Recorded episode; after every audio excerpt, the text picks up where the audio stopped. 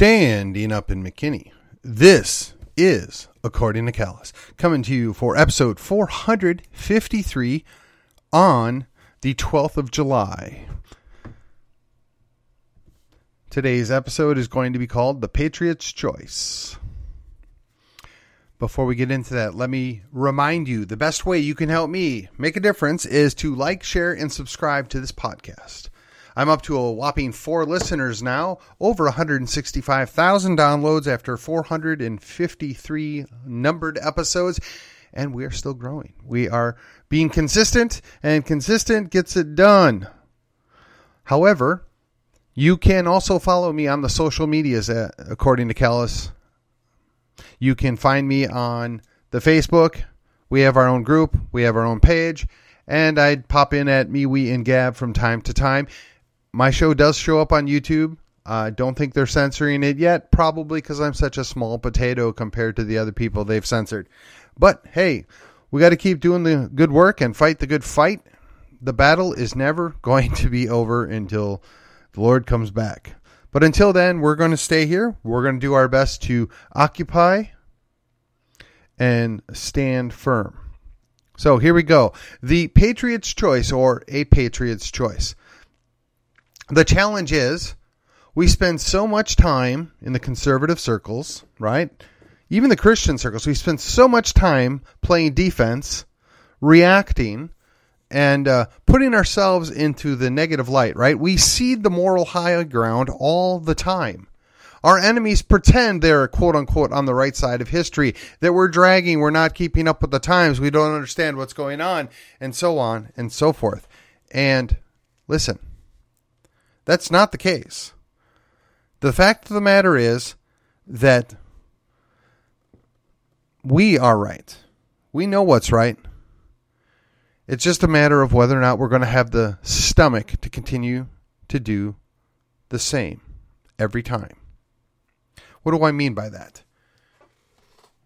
If you're right, and you know you're right, you have to stand there and be right. And sometimes that means you're going to get crud thrown at you. You're going to be attacked. You're going to be called names. You're, you're going to have challenges, but you have to keep standing and standing firm. So the patriot has to decide, is it worth standing here? Is this worth fighting over?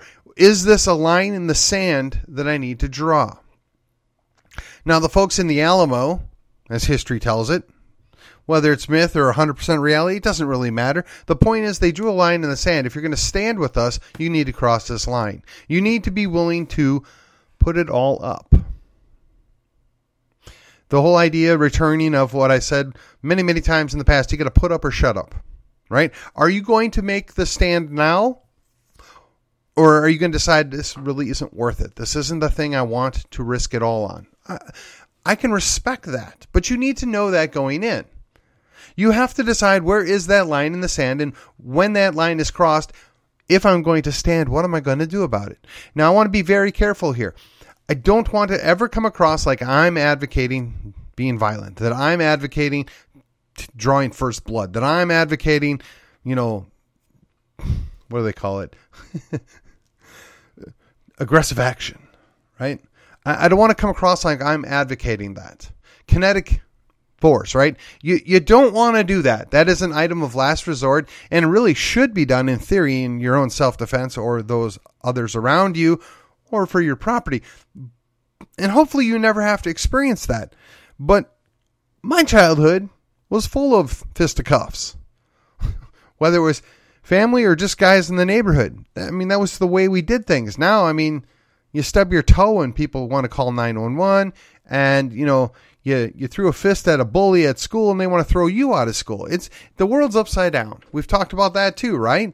When you're calling uh, good evil and evil good, something seriously wrong. But that's what we deal with on a day-by-day basis. Again, did you draw the line in the sand? And if you did, are you willing to stand? Are you willing to take the arrows? Are you willing to put up the fight that's necessary in order to do that? Now, you may recall I interviewed a guy by the name of Sam Hall, oh, I don't know, about a month ago, maybe a couple months ago, and he fought the good fight, and he won. But it wasn't without a cost. But he decided, this is my line in the sand. The school board crossed it, and he said, no, nah, I'm not moving. I'm going to see you and raise you.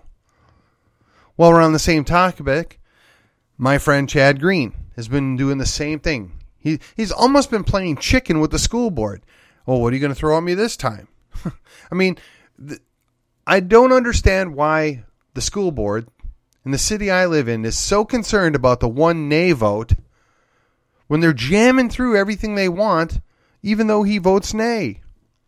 Now, he may have twenty to fifty supporters show up at any given month. But again, why why is there such fear about the one guy that says no? It's because they don't want you to do that. They don't want you to stand. They want you to feel isolated, alone. They don't want people to realize that there's plenty of us out there. The idea is, is you have to find the line in the sand, and when that is crossed, you have to be willing to stand. You can't continue to retreat. Even an orderly retreat is an orderly retreat in prelude to a counterattack. And I'm wondering, and I've been wondering for decades, when are the conservatives, when are the Christians going to counterattack? All they do is compromise. All they do is capitulate. All they do is retreat. There was a joke uh, that I had heard. Uh, my brother's church back in Illinois, they uh, they didn't do men's retreats. They did men's advance, because men don't retreat, they advance. I think that's kind of funny. It's clever. And this was apparently back when they still did men's group, and men were worthy of time of being poured into, built into, and made worthy of the leadership that they were supposed to have, the mantle that was put upon us by God, because churches knew and understood that that's where they had to invest. Now, sadly, that's not often the case. So again, what are you going to do about it? Well, a good patriot might say, well, if my church isn't willing to do this, they're not willing to support, perhaps I need to find another church, or perhaps I need to fight the good fight in my church. To be honest, I haven't made a decision yet. I don't know. We've had three attempts. I don't know what your church is doing, but, you know, if you're not going to build up men to be good leaders, if you're not going to encourage them, if you're not going to have a little iron sharpening iron, why would you be surprised when you got prissy little boys running around that think they're girls? Why would you be surprised when you have spineless wonders that run things? Why would you be surprised when apparently we can't tell the difference between a man and a woman anymore? Because the men don't know how to be men. But again, what are you going to do about it? Where are you going to take your stand? Where exactly is that line in the sand? What choice have you made? When are you going to decide to push back? These are all fair questions, but they're questions you have to ask yourself. When are you going to make the decision? So, second part of the scenario is, what other choices do you have? So, if you're in a battle that you can't possibly win, well, obviously the smart move is to retreat to defendable ground, or retreat to uh, regroup with others, or just get out of the line of fire. So you have to decide, is that a choice? Or should I maneuver and try and flank, right? And, and look, if I don't get my military Uh, strategy, uh, terminology, one hundred percent accurate here. Don't beat me up too much, okay? I, I was not an Army guy, not my thing, but I understand a lot of it, right? When you're talking about strategy, when you're dealing with tactics, when, when you're thinking about the logistics of a thing, all this comes into play, and you can say those nice words, but if you don't understand what's at play, and if you don't understand how they integrate together and what the value is of each, uh, it sounds like gibberish, right? It becomes nothing more than a tagline. So let me ask you, does it make sense to defend every little thing? Are th- is every battle worth the expense to win? Is everything need to be a full battle?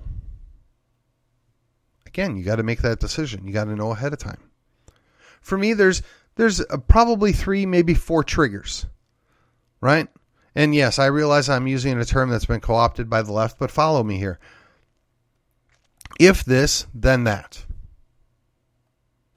Now, I've been pretty honest about one of them, or I should say open, maybe two of them. But you come after my family, yeah, gloves are off. As an elected official, if you go after firearms, yeah, you're persona non grata.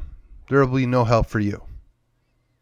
Right? Those are just two obvious, easy ones. And there's different tactics and there's different strategy to be employed.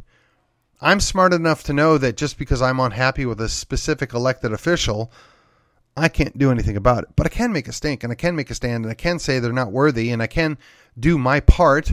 I mean, I've got four whole listeners out there. I mean, I'm not by myself. But you yourself, maybe you're wondering, what can I do? How can I make a difference? Well, listen.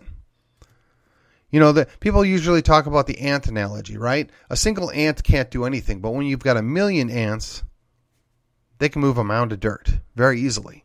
Well, I'm suggesting to you, if we're all little cogs in the machine, we can do the work, but we have to work together. We have to be on the same page. We have to be working in the same direction. So again, what's a patriot to do? What's your choice? Do I want to continue to work and uh, advance this idea? Or do I abandon it because it's now become moot or pointless?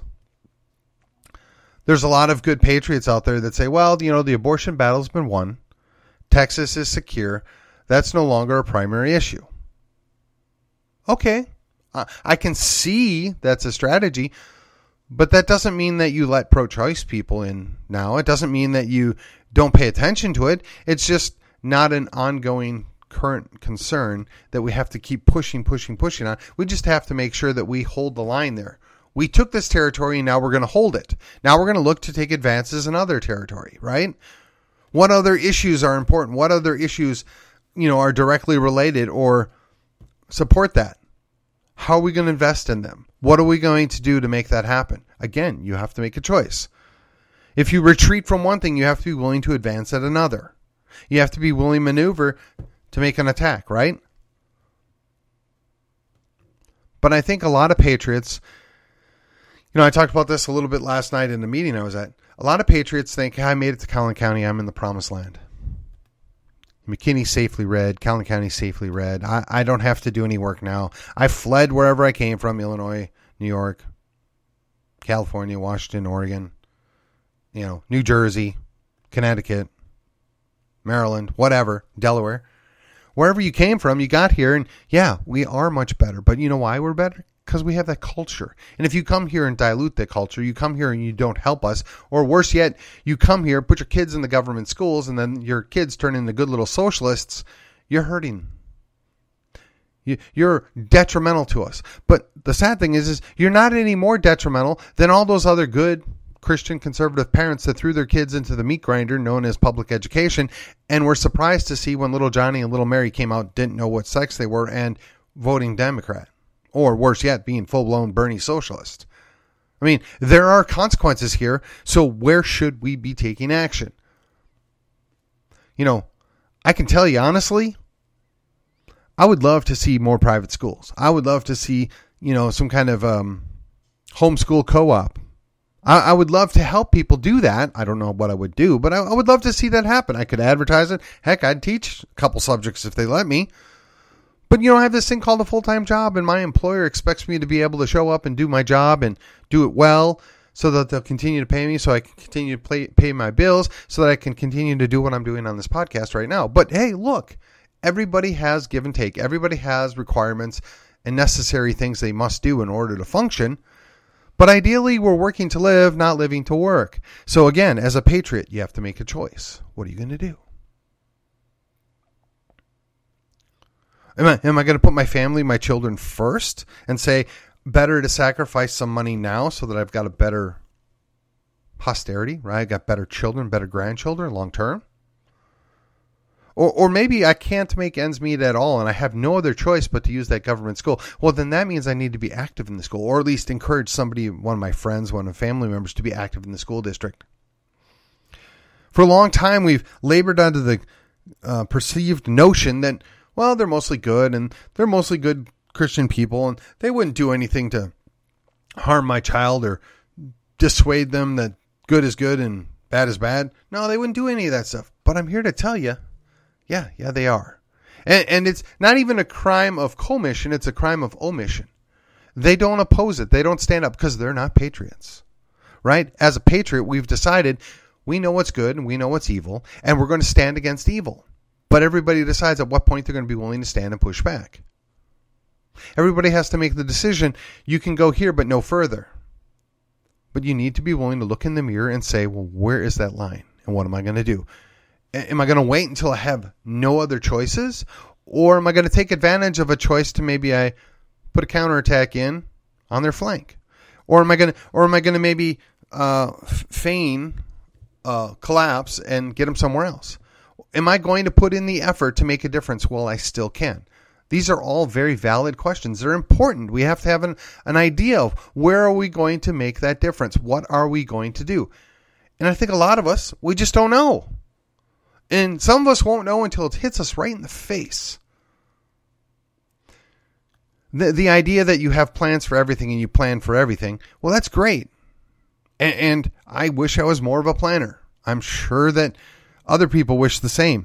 But the idea is that you can plan for everything doesn't mean that you will always have an answer. It doesn't mean that you're always going to know what's going on. It just means that you have a general idea of this is the response if this happens. So let me ask you, what are you thinking about that? What are you going to do about it? Are you willing to do it? So it's late. I got a late start, but I'm getting this out on Wednesday. Hopefully be up five thirty-ish. I want you all to know that there's a lot going on. There's lots of opportunities. There's lots of uh, places that you can pour in and do things and make a difference. You just have to be willing to do it. You can call and ask me. You can go to G O P headquarters and ask them. You can go to any of the thirty-nine clubs that are in Collin County, and I'm sure they would give you ideas of what you could do, where you could do it, and how you could do it to protect the republic. I mean, that's what it all boils down to, right? What are we doing? We're trying to save the republic. We're trying to prevent collapse. We're trying to protect our children. We're trying to ensure our posterity a good future. Sometimes that means you have to make the choice. So come on, patriots, make your choice. Are you going to be willing to do it when it matters most? Whatever that is. I can't tell you exactly what to do and when to do it. You have to do it because you're the one that's going to have to live with it. I can encourage you to do the right thing. I can encourage you to take care and concern for certain issues. But ultimately, at the end of the day, it's on you. And what are you going to do? And when you go to meet your maker, what are you going to tell him you did? And with that, this is According to Kellis, and I will see you on the other side.